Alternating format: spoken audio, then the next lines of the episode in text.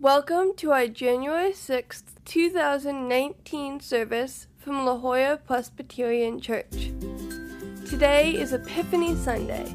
Reverend Scott Mitchell is preaching and is looking at the visit of the wise men to baby Jesus. The scripture is the Gospel of Matthew, chapter 2, verses 1 through 12.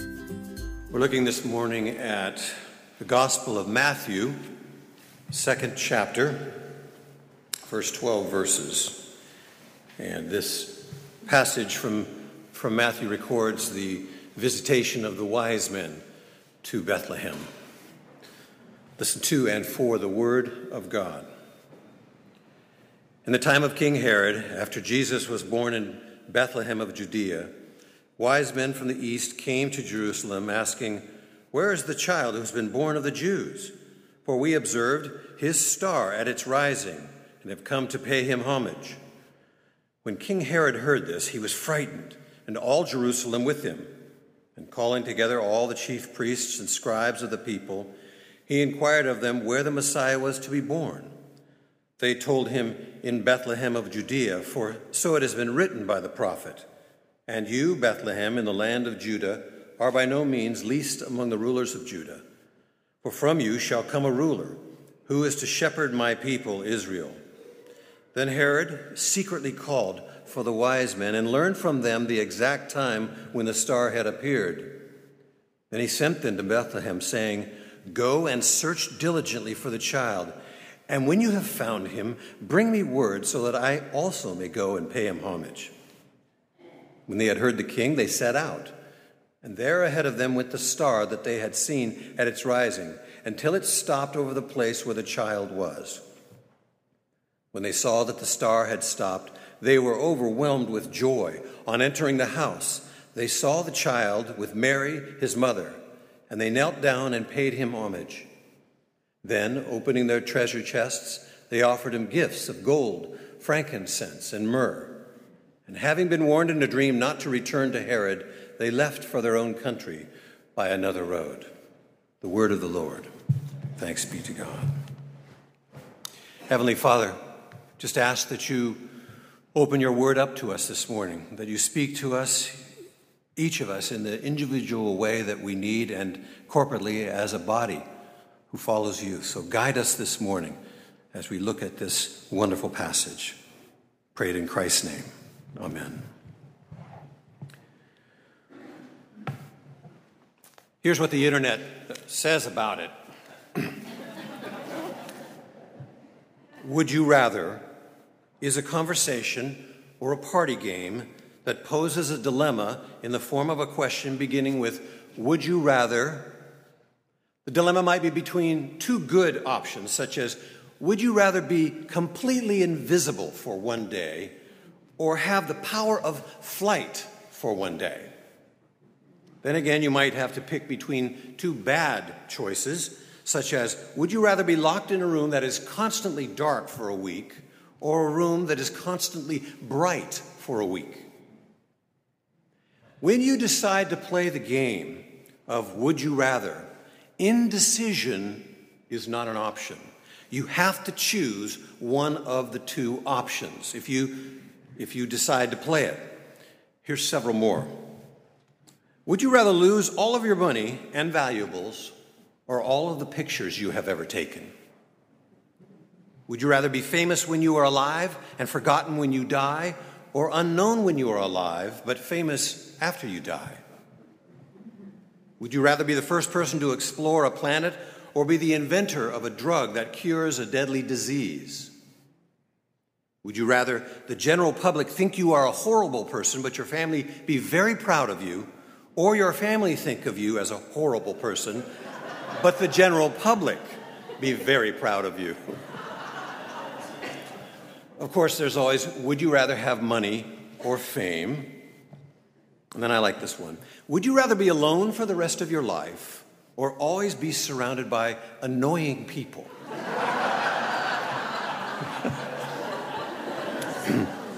if, uh, if that is your reality already, just see me after the service. As you can see, the game can be very fun or it can be kind of downright mean and nasty, and it has some darker versions that we won't get into, but despite any negatives, the core of genius to this game is this it does not give you the option of indecision. If you commit to playing this game, you absolutely have to make a choice. So, this morning, we're going to explore a couple of would you rathers that I will reveal as we go along. So, would you rather be a powerful king or a wandering sage? Someone who figures prominently in our passage this morning, of course, is, is Herod. And this is a, an epiphany passage. We'll go into that in a moment. But Herod lived from about 73 or 4 uh, BC or BCE to about 4 uh, AD. And he's also known as Herod the Great and Herod the First, and Paul has spoken of him during, during the Advent season as well. He was a, a client king of Judea and his kingdom was called the Herodian kingdom. He is known for massive building projects around Judea. But he's also known in this particular passage, or in later in this chapter, of giving the order for the murder of the innocents at the time of Jesus' birth. Herod was no stranger to murder. In order to keep himself in power, he had three of his sons killed. He had uh, one of his many wives. He had a mother in law killed. He had two brothers in law murdered. And, and that, that's, those are the people we know about. Caesar Augustus once famously said, It's better to be Herod's pig than his son. Interestingly, scholars believe that Herod suffered from depression and paranoia. Had he ever been prosecuted for his crimes, he might not have been competent to stand trial. Well, granted, Herod is a bit of an extreme example of a powerful king, though he, he is still a model for a lot of rulers around the world, even up until this time. Whatever degree of powerful king you aspire to, be it political, corporate, artistic, military, scientific, or otherwise. The downside is the insecurity that can creep in over the threat of losing power. Whenever any of us amasses any degree of power or clout, we generally don't take very kindly to losing it. But that insecurity often turns into an obsession. Witness Herod.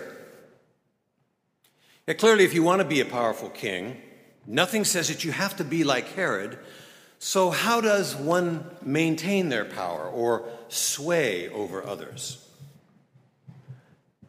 Well, in his disturbingly accurate book, and I often come back to this book that I hate, The 48 Laws of Power by Robert Greene, he explicitly outlines the ways that a modern person can get and keep power. Law 3 reminds me of Herod's tactics in Matthew 2 conceal your intentions. Greene says this keep, keep people off balance and in the dark by never revealing the purpose behind your actions. If they have no clue what you're up to, they cannot prepare a defense. Guide them far enough down the wrong path, envelop them in enough smoke, and by the time they realize your intentions, it will be too late. A person seeking power, says Greene, is to throw others off by using false sincerity, sending ambiguous signals, setting up misleading objects of desire. Unable to distinguish the genuine from the false, he says, they cannot pick out your real goal. Now, when you read through Greene's book, you realize that all of his 48 laws work in this world. They're disturbingly helpful. what we conclude then is if we want power in this world, we risk being forced to compromise some, maybe all, of our most cherished values. Let us then, at least, at the very least, admit that this quest for power has the potential to place at risk many of the values and beliefs that we have from Jesus Christ. So, would you rather be a powerful king or a wandering sage, a wandering wise man or woman. Quickly, a word about Epiphany, or Three Kings Day, or the 12th day. It is commemorated on this day, and it's the 12th day after Christmas, and this is where we get the 12 days of Christmas from. The term is a Greek word, and it means appearance or manifestation or revelation, and it refers to the, the visit of the Magi to the Christ child. So when you think about it, it's through a pilgrimage by the Magi that Jesus Christ reveals himself to the Gentiles of the world. Wise people in ancient times pilgrimaged with gifts and honor for foreign kings, for uh, places, for gods, and it was their way of affirming the holy in this world. And it still is. The fear of God, says Proverbs 1, the affirmation of the holy, that is, is the beginning of wisdom. So, what exactly is the holy that we are affirming anyway? Well, I like what some people have said about this. Here's a quote from Warren Carter The gospel tells a story of a prophetic figure who suffers the worst that the empire can do to him by uh, execution by crucifixion. But his resurrection and coming to power expose the limits of Roman power. The gospel constructs an alternative world. It resists imperial claims. It refuses to recognize that the world has been ordered on these lines. It offers an alternative understanding of the world and human existence, centered on God manifested in Jesus. Here's what Origen said way back Jesus is the autobasileia. I love that word. It sounds like a, a dance. The autobasileia, the kingdom in person. That great? Jesus is the kingdom in person. If Jesus is the Holy One that we're supposed to affirm, how then do we affirm Jesus in our world today? So, without saying more about that, let me just simply ask this question if you would rather not be a powerful king, but you would rather be a wandering sage, what pilgrimage are you prepared to make for God in 2019 that you believe would affirm or honor Jesus? I'll just leave you with that question for the moment. Now, on to our second would you rather. Would you rather be guided by shrewd strategies or stars, and dreams.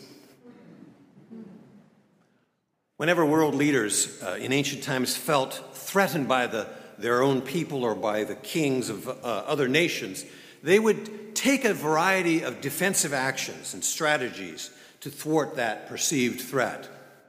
That's still true. Well, let's look again at Herod. Being a fearful man himself, who uses his power to secure power, he uses fear rather, to secure power.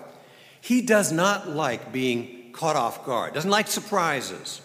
So after the wise men show up looking for the king of the Jews, Herod naturally seeks out those who are in the know, the priests and the scribes.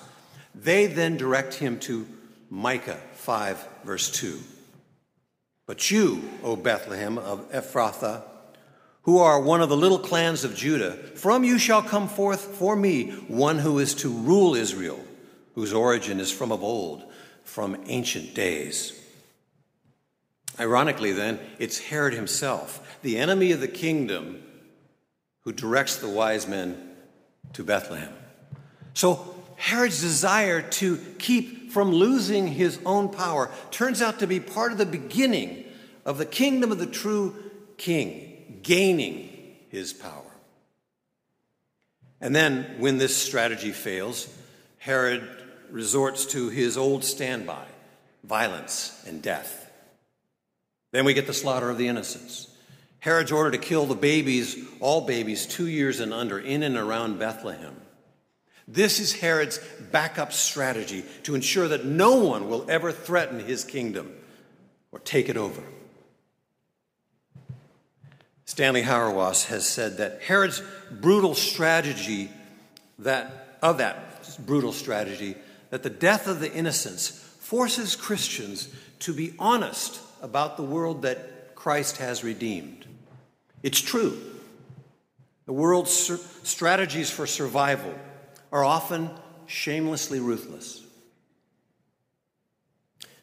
It lets us know, if nothing else, that we really do need a Savior. You know, when I think about someone like the Burmese state counselor and Nobel Peace Prize winner, and I'm thinking I'm pronouncing her name right, Aung San Suu Kyi, for the life of me, I cannot fathom what noble end her strategy of persecuting the Rohingya people will accomplish for peace. I'm sure it's more complicated, more politically complex than I can possibly imagine. But doggone it, as clueless as I am, it sure does remind me of Herod. Folks, whenever we do make those connections between Herod and our own world, let us make sure not to forget those lessons. They are from the Holy Spirit. And do you know we can find them almost anywhere? But still, wouldn't you be rather be guided by shrewd strategies of some kind, maybe not as extreme as Herod's, or would you rather be guided by stars and dreams? Wise people in ancient times, the sages, paid attention to prophetic writings and visions, to stars and dreams, and they acted on them, and they still do. People still do pay attention to the signs and wonders that they see in life. The wise men may have wondered as they wandered after that elusive star, but when it stops and when they enter into the hospitality of wherever Mary and Joseph were staying at that time, it was probably later, probably not in the stable, they immediately recognize the worthiness of Jesus as king. There is no question in their mind. The first two chapters of Matthew are filled with a host of dreams that guide the people, as well as that crazy star. I can't uh, point personally to one in particular, but I do know that I have had dreams, the significance of which were later revealed to me by God. But whether they are dreams or star, haven't we all seen God place before us signs of His presence and His guidance? I bet all of us have at one time or another. A chance meeting, a random occurrence, a serendipitous conversation. Haven't we all seen these, star, these signs? Friends, the wandering sage, the pilgrim of Christ, listens for that voice of the Holy Spirit in whatever form it might come. It might come in a dream, it might come in the stars, or even against the man's own worst intentions through Herod. Trusting God's Spirit to give you a sign is a bit like discovering the Moki dugway. Now, I do need to see a show of hands. Does anybody know about the Moki dugway? Well, you're probably just not saying that. 20 years ago, actually, I, I experienced the Moki dugway while driving a youth van from this church once. But uh, um, the last time I think I was there was about 20 years ago. And just after emerging from 13 miles of dirt road driving through the Garden of the Gods, and yes, Laura, it was in your van, by the way, um, onto paved Route 261, there was this out in the middle of nowhere bed and breakfast that I immediately wanted to stay at. But I couldn't because I was looking for a way to get up to Route 241 to uh, Muley Point Road, which would then take me to Muley Point, from which I could see some of the goosenecks, though not all of them, of the San Juan River, which are located just the, the main goosenecks of the San Juan, as you know, are located a few miles south of Muley Point. And all of this is in, as I'm sure you know, San Juan County in, in Utah, just north of Mexican Hat. Now, I know some of you have been there. So there I am, just emerged from the dust of the crossroads of the Garden of the Gods in this two barrel road eternity of Route 261.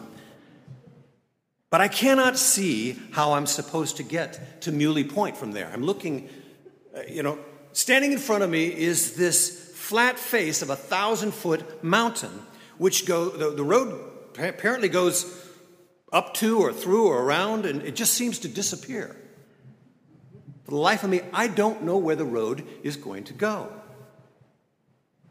Well, that's the way of the Southwest, you know, the mysterious land of enchantment and all that.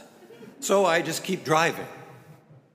And as I get closer to the flat wall face of that mountain, I begin to see patterns emerging on the mountain. And as I drive closer, suddenly it dawns on me that there is a road winding up the face of that mountain, like a snake. This, my friends, as you already know, is the Moki Dugway. So when I reach the bottom of the mountain, I begin to climb that gravel road at five miles an hour over a 10% grade of narrow switchbacks, three miles up 1,100 feet to the top of Cedar Mesa, which has an elevation of 6,425 feet.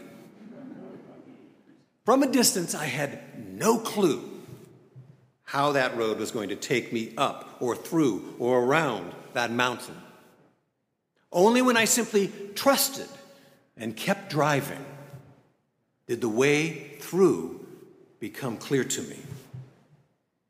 Friends, that's how God works with the sages who will follow him.